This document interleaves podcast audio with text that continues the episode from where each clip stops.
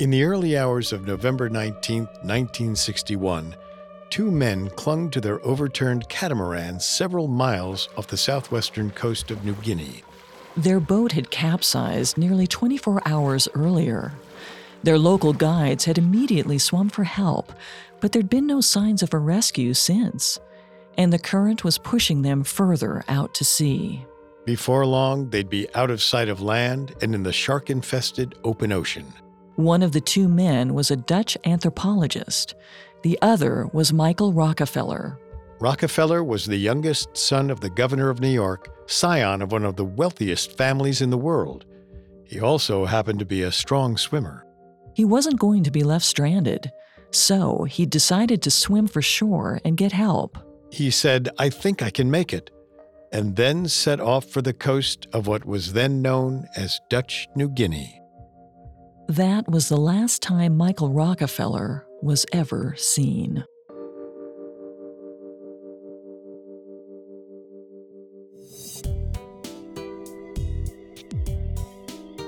Hi, I'm Molly. And I'm Richard. Welcome to Gone, the show where we search for everything missing. Every other Monday, we examine mysterious disappearances and the theories they spawned. From the Amber Room to Michael Rockefeller, Picasso paintings to the Etruscan language, the Roanoke colony to the lost Russian cosmonauts. If it's gone, we're looking for it. You can find previous episodes, as well as Parcast's other podcasts, on your favorite podcast directory. Some of you have been asking how you can support Gone. Well, if you enjoy the show, the best way to support us is to leave a five star review wherever you listen. Today, we'll be looking into Michael Clark Rockefeller, the youngest son of former New York Governor and United States Vice President Nelson Rockefeller. The 23 year old Michael disappeared after his boat capsized off the coast of Dutch New Guinea during an art collecting and anthropological expedition in 1961. After a 10 day search that followed, no sign of the young man was found. He was officially declared lost at sea. But very few people have ever been satisfied with that explanation.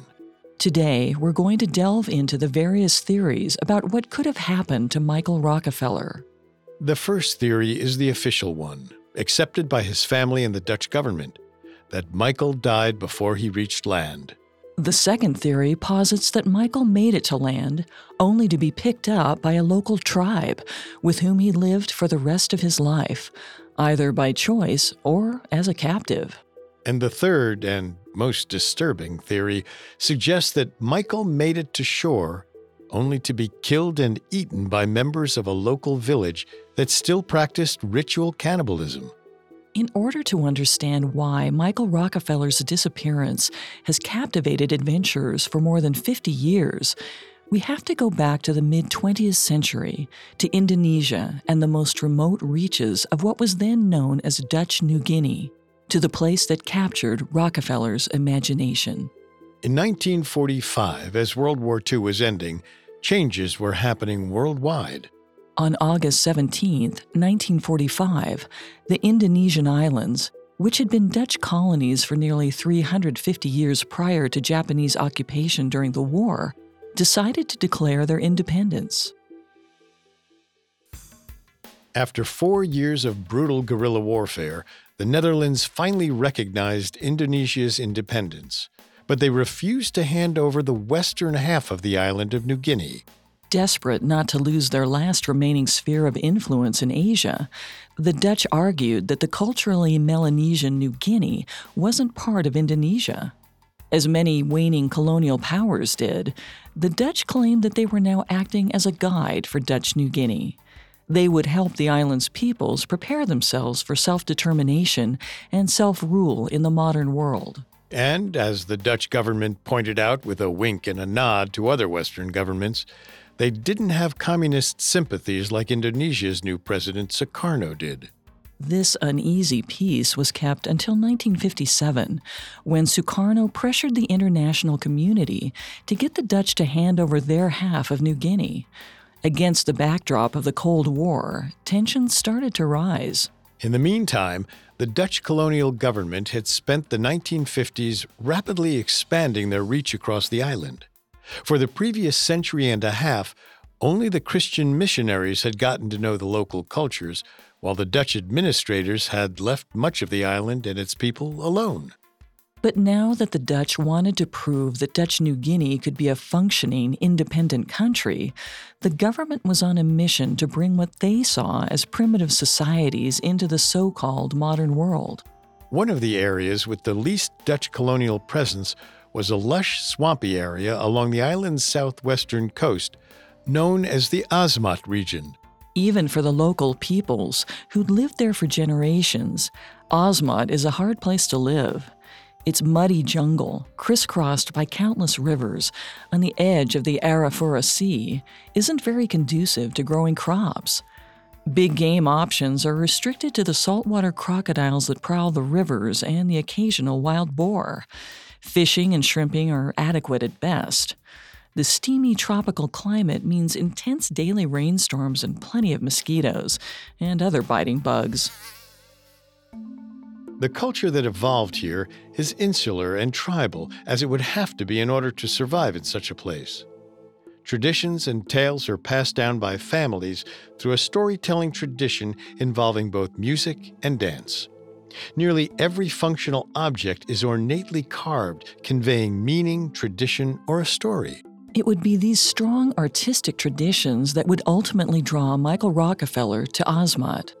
Just like the Asmats' art and culture, their worldview had developed to explain life in such a harsh and isolated place. According to journalist Carl Hoffman, who spent four months in Asmat and a month living with a tribe, the Asmat's traditional worldview dictates that nothing happens by chance and that everything, from illnesses to storms, is driven by interactions with spirits. Additionally, everything in the world must be kept in balance at all times. For example, a sick person will only get better when the evil spirit has been placated or otherwise dealt with in order to restore balance. And just as the Asmat people lived on one side of the sea, the spirits and ancestors lived on the other side of the sea in a place called Safan. But the aspect of the Asmat concept of balance that they became most famous or really infamous for was headhunting and the subsequent ritual cannibalism. While Asmat cannibalism may have initially grown out of a practical lack of protein, it had become an elaborate custom integral to the Asmat worldview. In order for the headhunting ritual to be carried out, villages would raid one another or trick gullible victims from neighboring villages into murderous traps. A successful raid or trap triggered a long, prescribed ritual of butchering, eating, honoring, celebrating, and more, in which a whole village would traditionally participate. But when one village raids another, they would know and expect that the village that they had raided would likely do the same to them at some point in the future. The world had to be kept in balance. Throughout most of the Netherlands' tenure as colonial governors of the western half of New Guinea, they hadn't interfered too much with the Asmat. And the Asmat, for their part, thought the white people from across the sea had come from Safan, the land of spirits. But as the Dutch tried to prove to the world that the island was getting ready for self rule, they started to become more involved in the Asmat region. First and foremost, they wanted to make it very clear that headhunting had been outlawed. In late 1957 and early 1958, a sort of war broke out between two neighboring villages, Omadesip and Otsjenep. After a deceptive attack by the men of Omadesip killed scores of men from Otsjenep, Otsjenep retaliated. The bloodshed went back and forth until the two related villages managed to reach a truce when a leader from Omadesip gave his daughter to Otsjenep. Unaware of the treaty, the Dutch governors were focused only on the bloodshed and headhunting. A colonial patrol officer named Max Lapre decided that he needed to make it clear that this behavior was unacceptable. Lapre sent a force of armed police to the village of Omadesip, where they arrested a number of men, confiscated weapons, and burned canoes. Two weeks later, in early February 1958, Lapre learned that the village of Ochenep was putting up a fight. So he headed there himself with an armed contingent of Papuan police. After a long journey up the river, Lapre arrived at the village to find all the men waiting for him. Some had weapons, but others didn't. Both Lapre's crew and the Ochenep villagers were scared, and tensions were running high. It's hard to know exactly what happened, but everyone seems to agree that there was a misunderstanding, and several of Lapre's men started shooting. Within seconds, five villagers were dead, their bodies mutilated by firepower the locals had never seen before. In one respect, Lapre succeeded. The Asmat realized the Dutch didn't react well to headhunting, but the practice didn't stop. The villages that continued to practice it simply moved the rituals deeper into the jungle, where the white men wouldn't see it. And this, in turn, allowed the Dutch to claim that headhunting and cannibalism no longer existed in Dutch New Guinea. They were one step closer to their goal. Little did any of them know that one of the richest men in America was about to step into this cultural and political tinderbox. At almost the same time as Lapre's raid, Nelson A. Rockefeller, scion of one of America's wealthiest families and soon to be governor of New York, was opening the Museum of Primitive Art in New York City. Having spent a lot of time in Latin America, Nelson Rockefeller had developed a love of pre Columbian art and had gradually been expanding his collection to include works from Africa and the Pacific Islands as well. Up to this point, most other Western museums had presented pieces from non European societies, especially those deemed as primitive, as ethnographic and anthropological finds rather than works of art. With his new museum, Nelson Rockefeller's goal was to present the pieces he'd sourced from non European societies in the same way that the Louvre or the Met would present European art, as art without an ethnographic context. All of New York's movers and shakers attended the opening party for the new museum, as did Nelson Rockefeller's 19 year old son, Michael. Michael had little interest in either the family business or politics. But he did share his father's passions for art, culture, and adventure. And his father's new museum gave him some ideas for alternate post college plans. After he graduated from Harvard in 1960, Michael spent six months in the U.S. Army Reserve, gaining the discipline and fitness of military training and then he managed to postpone his family's expectations that he go into business, finance, or real estate by getting himself staffed as the sound technician on an ethnographic documentary sponsored by the Harvard Peabody Museum. While he had no experience as a sound technician, Michael had plenty of enthusiasm. And no doubt the Rockefeller money he was able to put into the project probably helped guarantee his place on the trip. And so, Michael and the Harvard team touched down in the highlands of Dutch New Guinea in early April 1961. Their goal? To document the Dani, an isolated community who lived in the Baliem Valley, high in the mountains in the middle of the island. For his part, Michael Rockefeller fell in love with New Guinea. He loved the landscape, the art, and interacting with the isolated people who had no idea he was a Rockefeller. Now a trustee on the board of the Museum of Primitive Art, Michael decided he wanted to collect art for the museum that had never been seen in New York before. The director of the film had put him in touch with Adrian Gerbrands, a Dutch ethnographer who lived in New Guinea and had written about Asmat art. As soon as Michael looked into the Asmat region, with its cannibals, its forbidding landscape, its ornate wood carvings, its decorated skulls, and its isolated location, he knew that was where he had to go. But his destiny in Asmat would be far darker than he imagined.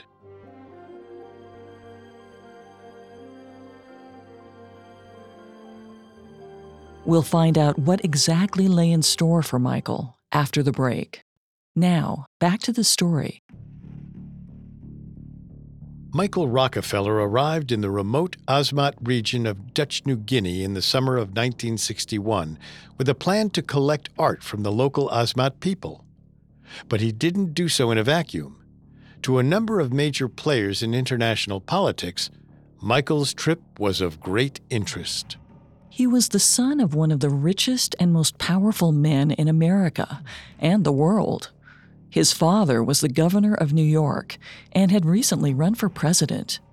Not long before, the Rockefeller family had donated the land for the United Nations headquarters in New York City, making Michael a de facto diplomat on his international travels, whether or not he realized it.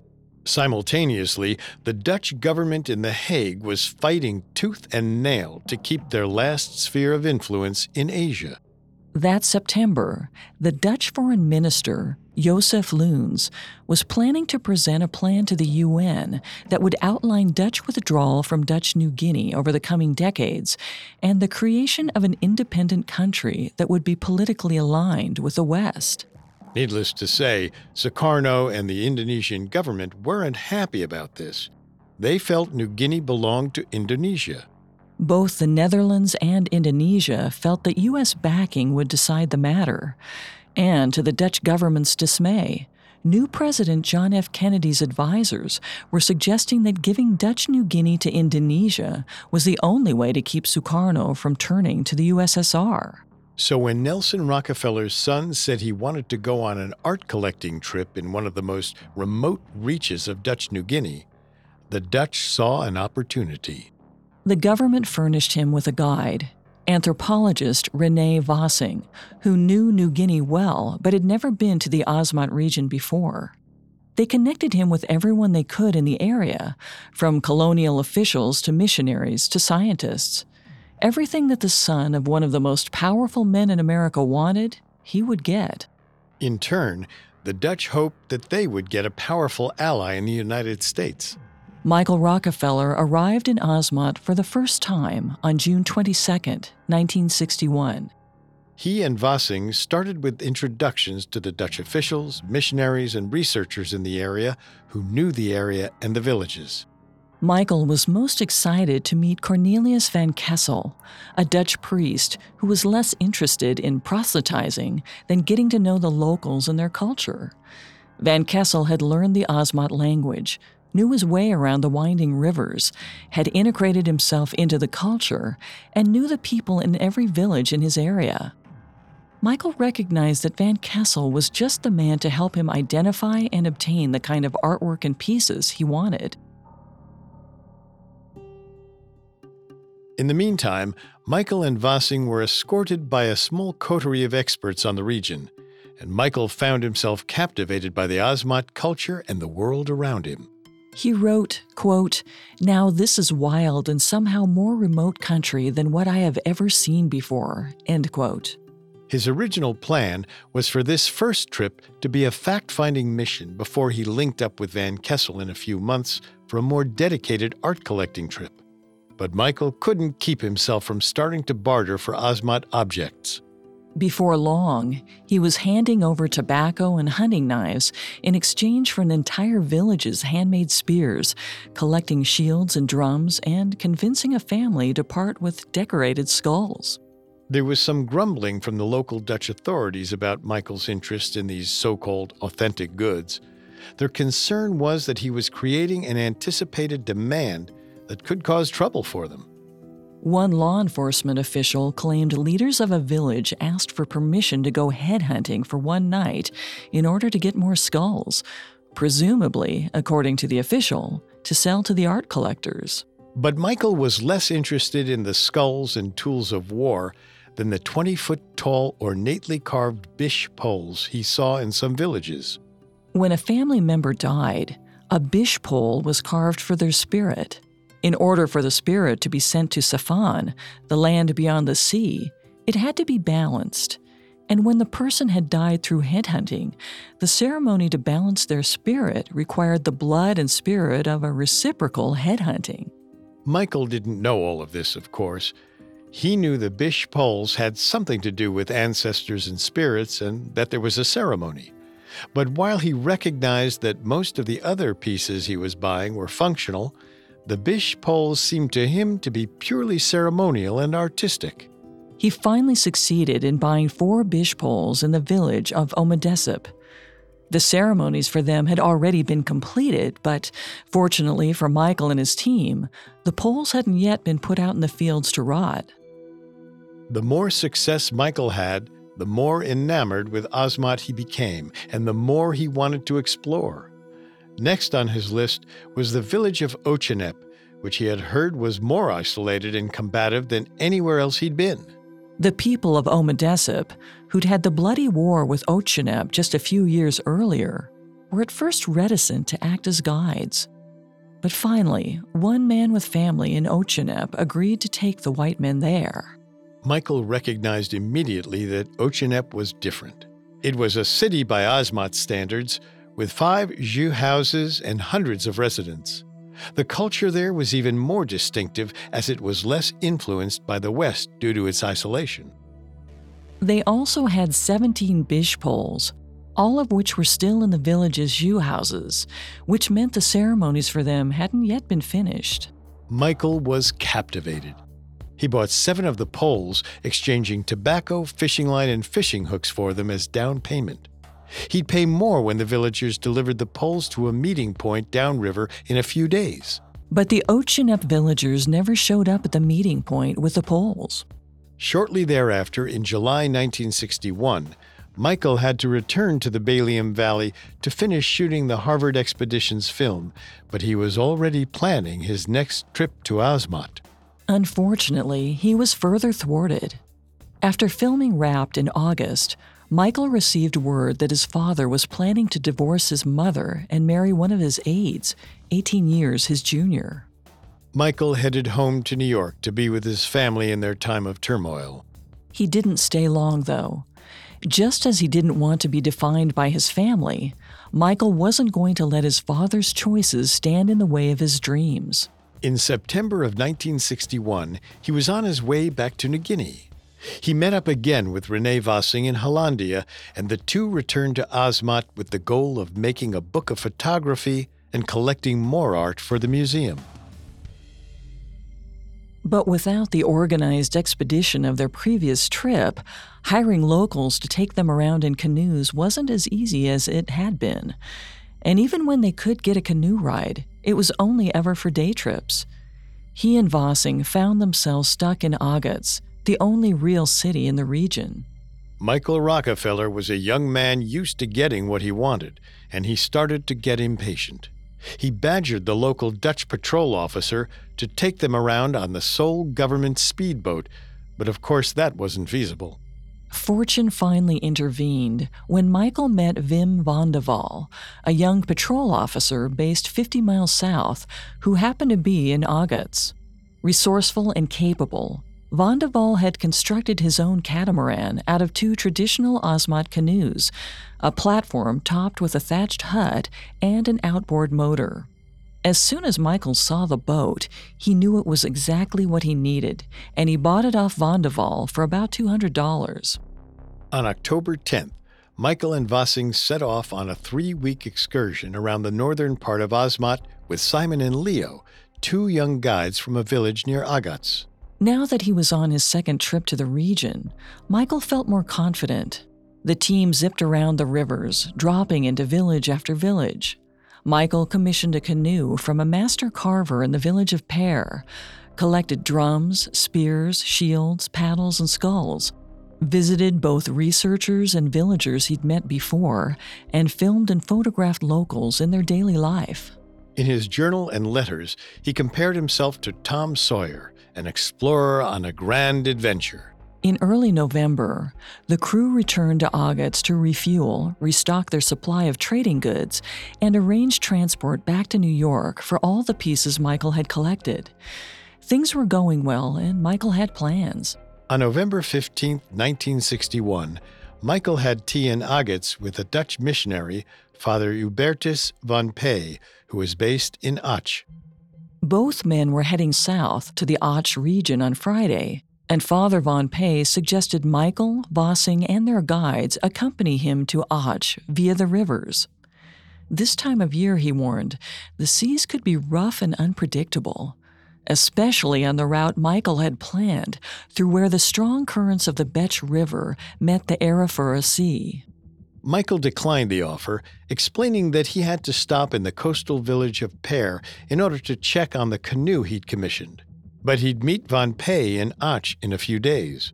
After that, he'd go to nearby Amanamkai, where three of the bish poles he'd bought from the Ochenep had been delivered.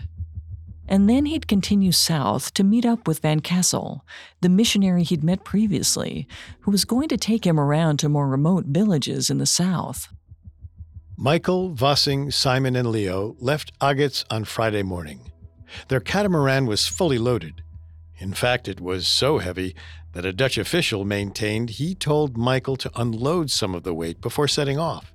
Michael said he would, but of course he didn't. They arrived in Pear around noon and spent the rest of the day and that night in the village.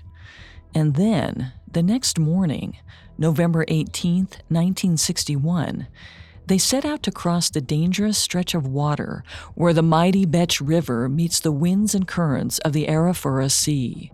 The thing about this stretch of water is that when the winds are calm and the currents mild, the water can be still and very easy to navigate.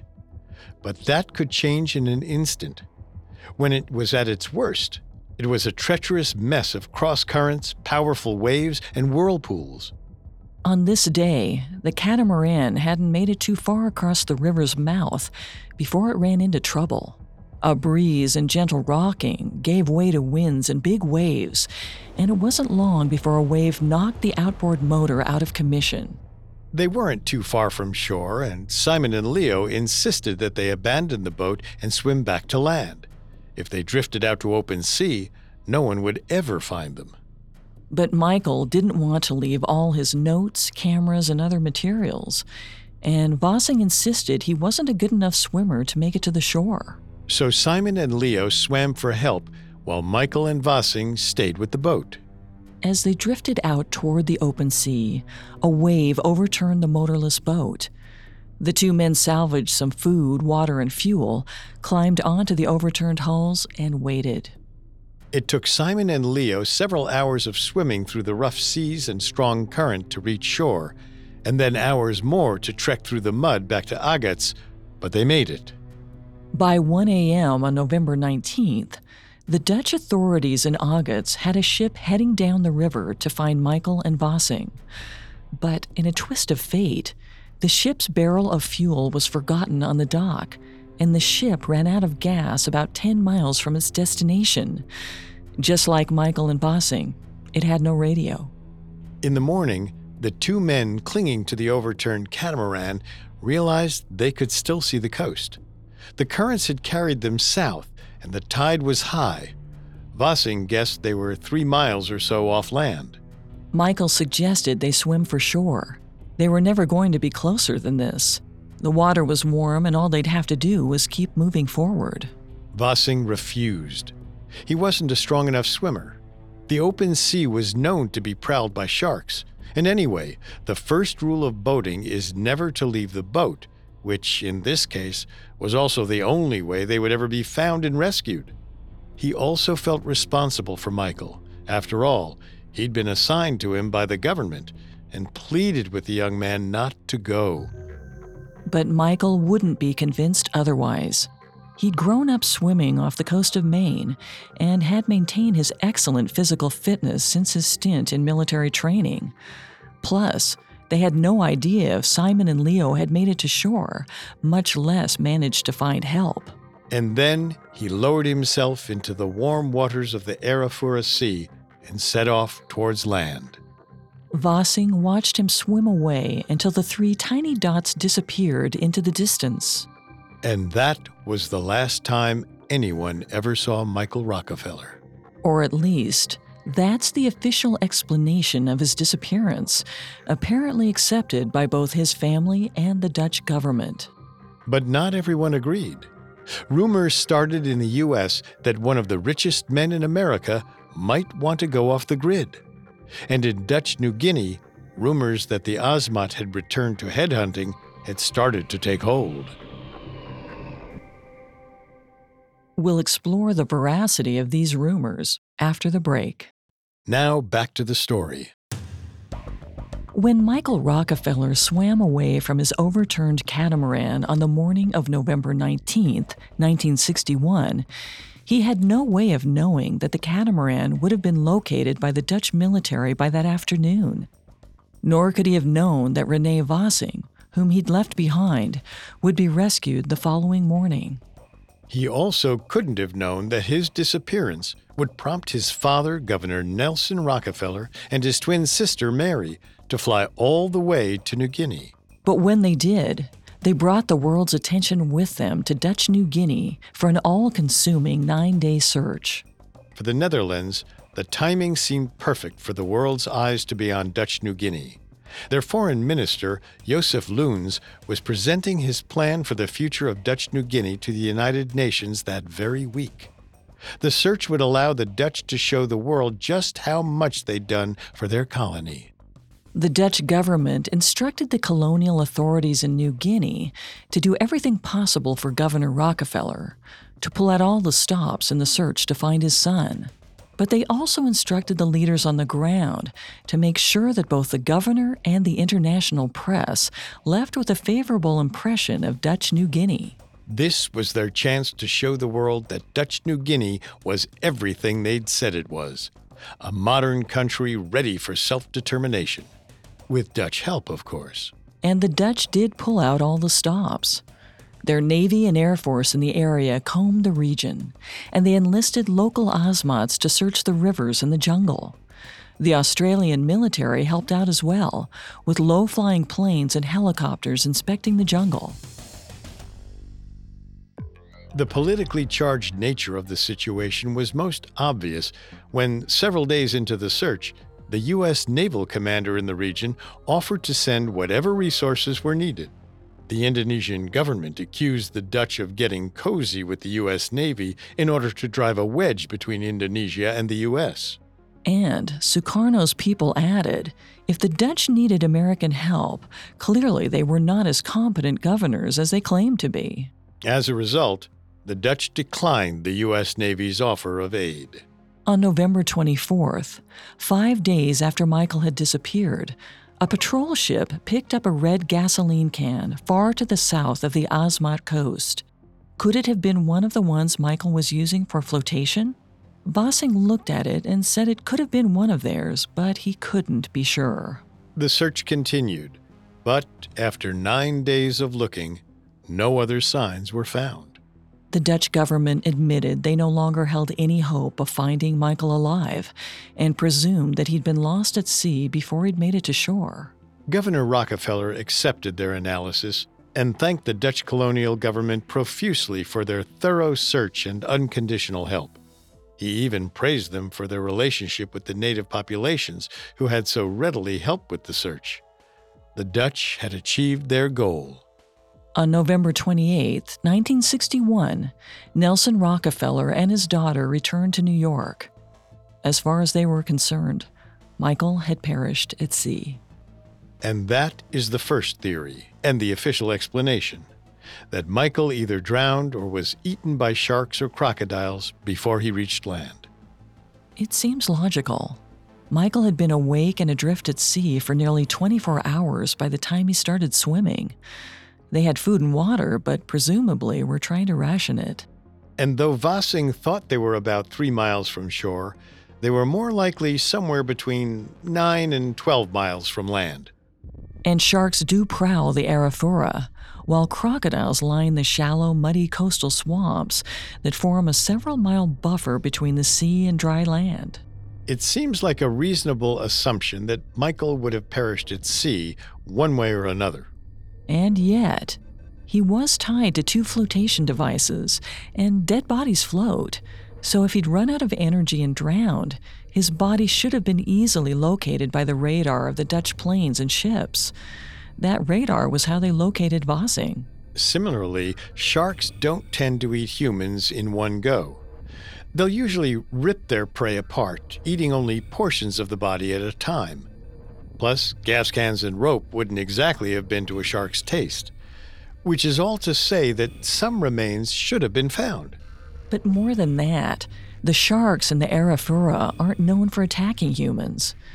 Indeed, there are no recorded instances of shark attacks along the Asmat coast in the last 100 years. That's not to say an attack is impossible, but it seems unlikely. As for crocodiles, while they are certainly known to eat humans, they don't do so regularly in the Asmat region. It would be almost more surprising for one to randomly attack a human than to leave him alone. It's also worth remembering that Michael was a strong, smart swimmer in peak physical condition. Yes, he was tired, but he knew when the tides would come in to push him towards land. He also knew that the last mile or so before the mangrove swamps would be shallow, if muddy. In 2008, adventure journalist Tim Sohn attempted an approximation of Michael's presumed swim, starting about five miles from shore. He made it all the way, even though the sea snakes in the mangrove swamp scared him back into his cameraman's boat. But it does prove what Michael guessed he could have made it. However, the Dutch government wanted a clean answer, and Michael's death at sea was the easiest one to believe, especially for the hundreds of foreigners who descended upon the area and saw Asmat as a harsh, forbidding place where only the hardiest could survive. After the Rockefellers and the press left, though, other theories started to surface. Our second theory is that Michael Rockefeller managed to make it to land and lived out the rest of his life with a local tribe. In 1968, an Australian smuggler calling himself John Donahue walked into the office of Milt Machlin, the editor in chief of the men's adventure magazine Argosy. Donahue said to Machlin, quote, What would you say if I told you I saw Michael Rockefeller alive not 10 weeks ago? End quote. According to Donahue, he and a fellow smuggler and gun runner had been making a stop on a tiny island in the Trobriand Islands, hundreds of miles southeast of Asmat, when a tall, bearded white man had stumbled out of one of the huts. He limped toward them, squinting at them, and then said, quote, I'm Michael Rockefeller. Can you help me? End quote. Donahue claimed that the man told them he'd made it to land only to be picked up by the marauding Trobriand Islanders and brought back with them to the other side of New Guinea. They treated him well, but they wouldn't let him leave, treating him as a sort of god. Machlin peppered Donahue with questions, trying to figure out if he was lying, but just enough of his story seemed to check out. Donahue maintained that he was a criminal and didn't want to attract attention. He just wanted to help the kid he'd promised to help. To Machlin, it just seemed possible. Since World War II, Pacific Island communities had been known to practice so called cargo cults. During the war, planes had dropped supplies on numerous islands in the Pacific, supplies which seemed to the locals to be gifts from some unknown god. And then, after the war, the supply stopped. This resulted in the creation of what became known as cargo cults, where many of these island communities worshipped depictions of planes and white men and conducted elaborate ceremonies meant to bring back the supply drops. In some cases, white men who ended up on the islands found themselves held in benevolent captivity as some sort of god who might bring the airdrops back. Machlin, an avid adventurer himself, decided to go to New Guinea and investigate. He found Kanapu, the tiny island Donahue had indicted, but it was deserted, its few grass huts no longer inhabited. Indeed, it didn't look like the kind of place that had ever had as big a community as Donahue had described. Disappointed, Machlin had to head back to New York but he sent his Australian videographer onto the Asmat region on the other side of New Guinea to explore and film. Years later, after Machlin's death, a documentary film crew reviewed the Asmat footage the cameraman had shot. In one of the shots of a flotilla of Asmat canoes, with hundreds of Asmat warriors chanting and rowing down a river, a white man can clearly be spotted among them. He's dressed as an Asmat, or not dressed as the case may be, with blondish hair and a beard, chanting and rowing along with the rest. Was this Michael Rockefeller? What if Michael had chosen to leave behind the privileged life of a Rockefeller and drop off the map? Working in New York City real estate or banking was certainly far less adventurous than living with the Asmat. This rumor floated around for some time after his disappearance. After all, it was the 1960s, and Michael wasn't the only rich white kid to rebel from his parents or even to move to an isolated culture far from the West. It also made sense in light of his parents' very public and painful divorce and his love of Asmat culture. But does it make sense when we consider who Michael was? He had big plans for his future as an art collector, photographer, and an expert on Asmat art. He'd written about them just days before in his journal and letters. And as much as he loved Asmat art, he wasn't particularly connected to the culture. He found the work beautiful and the craftsmen skilled, but he never learned the language and seemed to have little understanding of the deep spiritual and cultural meanings of each of the pieces he was purchasing. He never spent more than a couple days in any given town and didn't seem to have built any meaningful relationships with Asmats all of which makes it seem unlikely that he would voluntarily cast off his future as a cultural luminary in favor of a life as a villager, either in Asmat or elsewhere in the region. In fact, after his investigation, Milt Machlin didn't think Michael Rockefeller was still living in Melanesia either, voluntarily or not. No, after he tracked down and interviewed Father Von Peij, one of the Dutch missionaries who'd known Michael in Asmat, Machlin had a much different conclusion about what had happened to Michael. Because, as far as Von Peij was concerned, there was no doubt whatsoever that Michael had died in November 1961. His Asmat sources had told him so. Which brings us to our final theory. A theory that first cropped up within months of Michael's disappearance, first among people in Asmat and then in international newspapers a theory that would never go away, despite the Rockefeller family and the Dutch government insisting otherwise. A theory that suggests that Michael made it to shore where he was captured and eaten by cannibals. Shortly after Michael's disappearance and the departure of the international search teams, a rumor from the Asmat villages made its way to missionaries like Von Peij and Van Kessel. The details varied here and there, but the broad strokes were consistent. The men of Otsjanep had spotted what they thought was a crocodile on the coast. When they got closer, they realized it wasn't a crocodile, but a white man named Mike who had come to the village before. They speared him, then took him back into the jungle, where they killed, butchered, and ate him in the ritual way required by their customs. His bones, underwear, and glasses were spread amongst the men who had participated. Of Otsjanep's five leaders, only one, a man named Dombai, had protested and refused to participate. When interviewed years later, nearly every missionary who'd been in the region at the time said they'd heard the story and tried to investigate. None ever got any confirmation beyond second and third hand rumor, but all were convinced it could have been true. Every attempt to report it to the church and governmental hierarchy, however, was shut down. When the rumor ended up printed in an AP story, the Dutch New Guinea government responded that it had been thoroughly investigated and found it to be untrue. After all, cannibalism and headhunting no longer happened in Asmat and there was no way they were going to let any reports to the contrary get out, especially in such a high profile case. However, government myth aside, it was common knowledge that the Asmat didn't eat white people. They headhunted only other Asmats. A large part of this had to do with the fact that the Asmat had long suspected that the few white people they encountered might be spirits from Safan rather than humans. So, why would the famously brutal men of Otsjanep have broken the tradition with Michael Rockefeller? Remember 1958? When Max Lapre and his team of armed police opened fire on the village of Otsjanep in a massive misunderstanding, murdering five people? And how, when Michael went to the village, he saw all those bisj poles whose ceremonies hadn't yet been completed.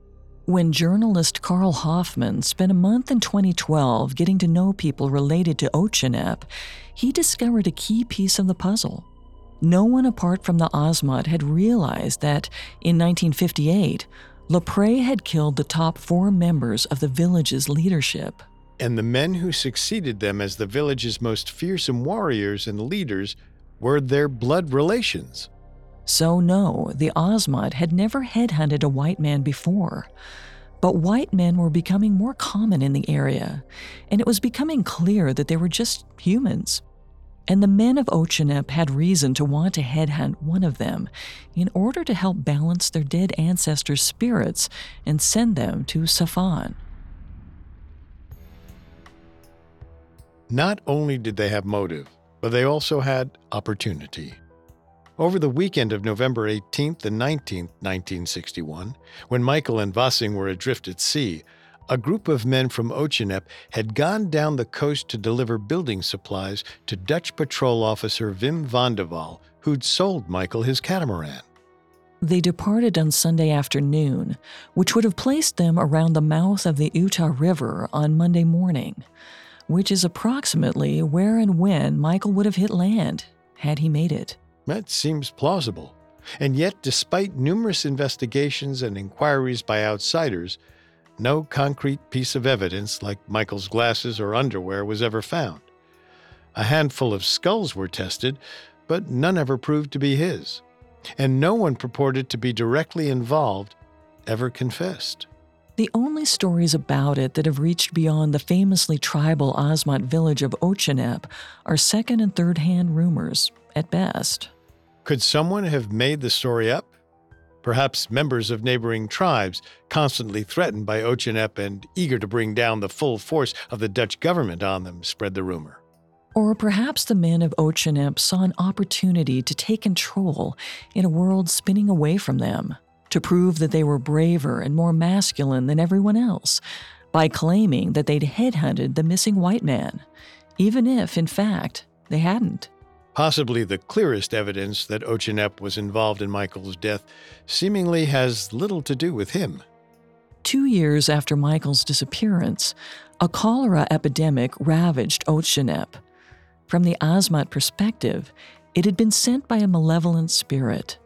The epidemic finally ended when a new Dutch missionary, a white man, burned the dead bodies against all Asmat cultural norms. The following year, as the village was recovering, one of Otsjanep's five leaders, a man named Dombai, took his people and started a new village. Apparently, the split happened after the other village leaders slept with Dombai's wives. If you'll recall, in the stories about the men of Ochinep headhunting Michael Rockefeller, one consistent fact was that Dombai had protested against the killing. Imagine that tensions between factions in the village had been inflamed by a major disagreement over Michael's killing in 1961.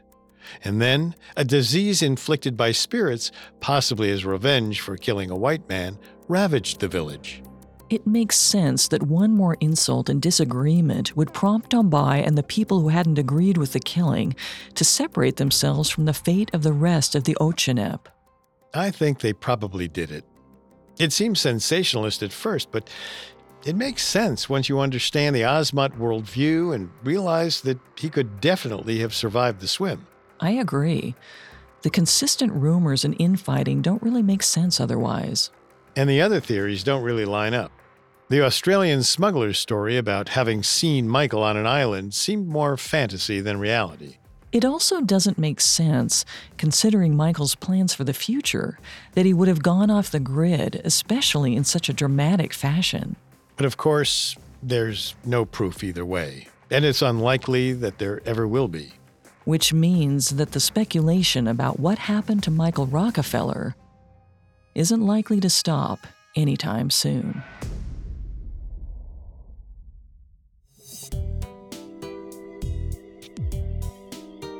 Thanks for tuning in to Gone. If you want to find more episodes or any of Parcast's other podcasts, you can find us on Apple Podcasts, Stitcher, Google Play, Castbox, TuneIn, or your favorite podcast directory. Many of you have asked us how you can help the show. Well, if you enjoy the show, the best way you can do that is to leave a five star review. You can also tell us your theories on Facebook and Instagram at Parcast, on Twitter at Parcast Network, or at parcast.com. We'll be back in two weeks with another episode. Just because it's gone doesn't mean it can't be found. Gone was created by Max Cutler, is a production of Cutler Media, and is part of the Parcast Network. It is produced by Max and Ron Cutler, sound design by Carrie Murphy, with production assistance by Ron Shapiro and Paul Mahler. Additional production assistance by Maggie Admire and Carly Madden. Gone is written by Kate Thorman and stars Molly Brandenburg and Richard Rossner.